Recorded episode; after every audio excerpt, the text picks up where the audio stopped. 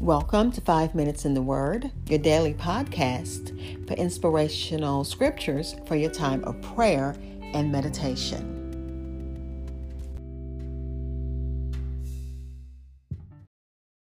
We're continuing the book of Proverbs, looking at chapter 3, verses 11 through 18 in the New King James Version.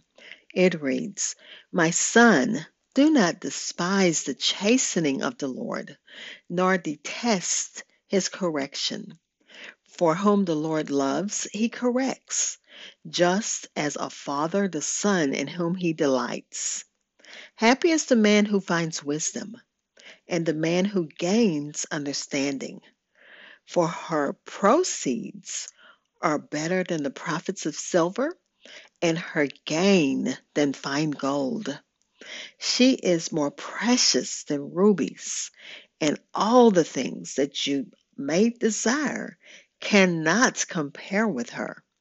Length of days is in her right hand, in her left hand, riches and honor. Her ways are the ways of pleasantness, and all her paths are peace. She is a tree of life to, to those who take hold of her and happy are all who retain her. Again, Proverbs chapter 3, verses 11 through 18 in the New King James Version, which titles it Guidance for the Young. And uh, the commentary titles this uh, chapter Wisdom from Trusting God. I have a lot to share when I come back. I'll be right back. This is Hope Scott. I'm your host for Five Minutes in the Word. Thank you for listening to my daily podcast. You can continue to listen on anchor.fm, but if you subscribe to my podcast on Spotify, Apple Podcast, TuneIn Radio, iHeartRadio, or any other major listening platform, you'll always know when a new episode is available. Thank you.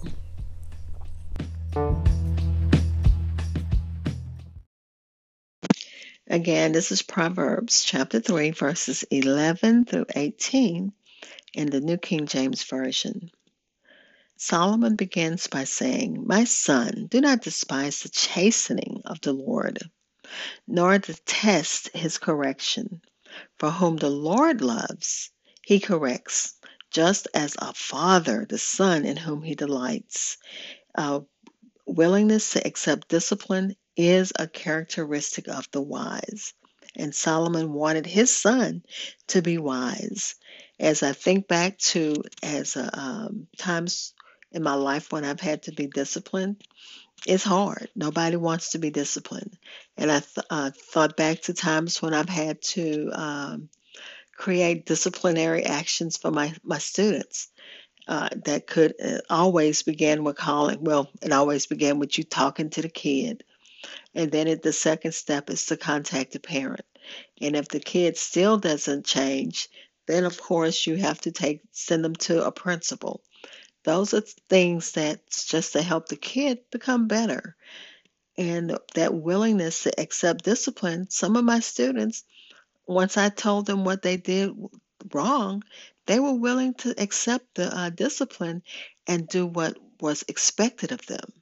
But others had to go all the way up that chain till, of course, the last stop was being sent home because they, if you can't accept the um, the chain of command, if you can't respect the uh, boundaries set by the school, maybe you need to be at home with your parents.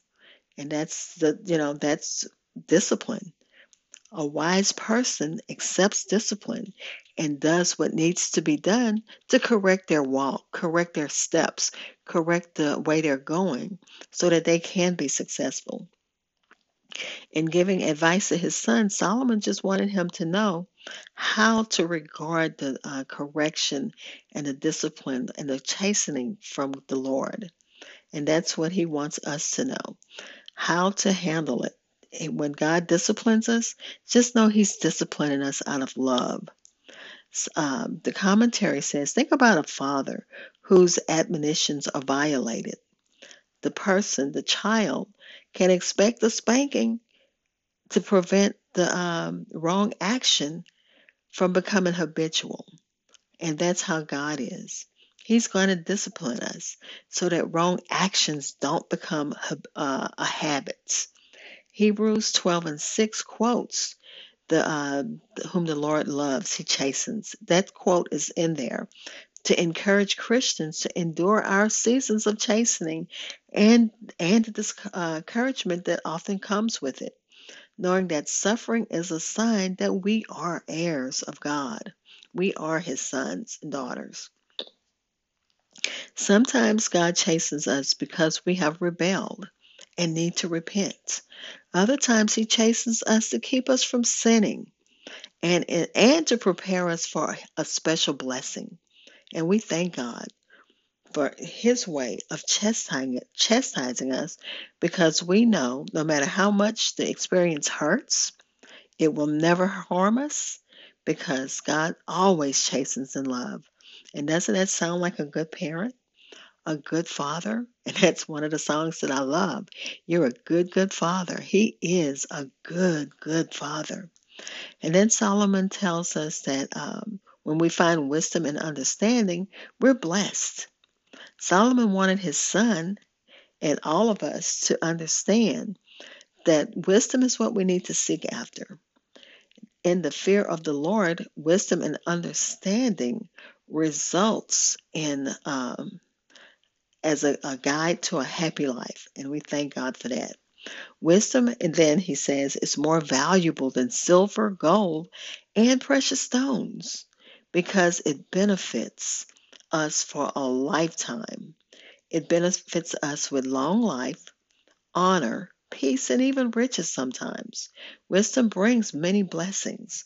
Wise people live longer, enjoy greater prosperity or riches, and of course, not saying that the Christian life is a bed of roses or anything. We do have to work at the riches, but God can bless us and bless the work of our hands to do that.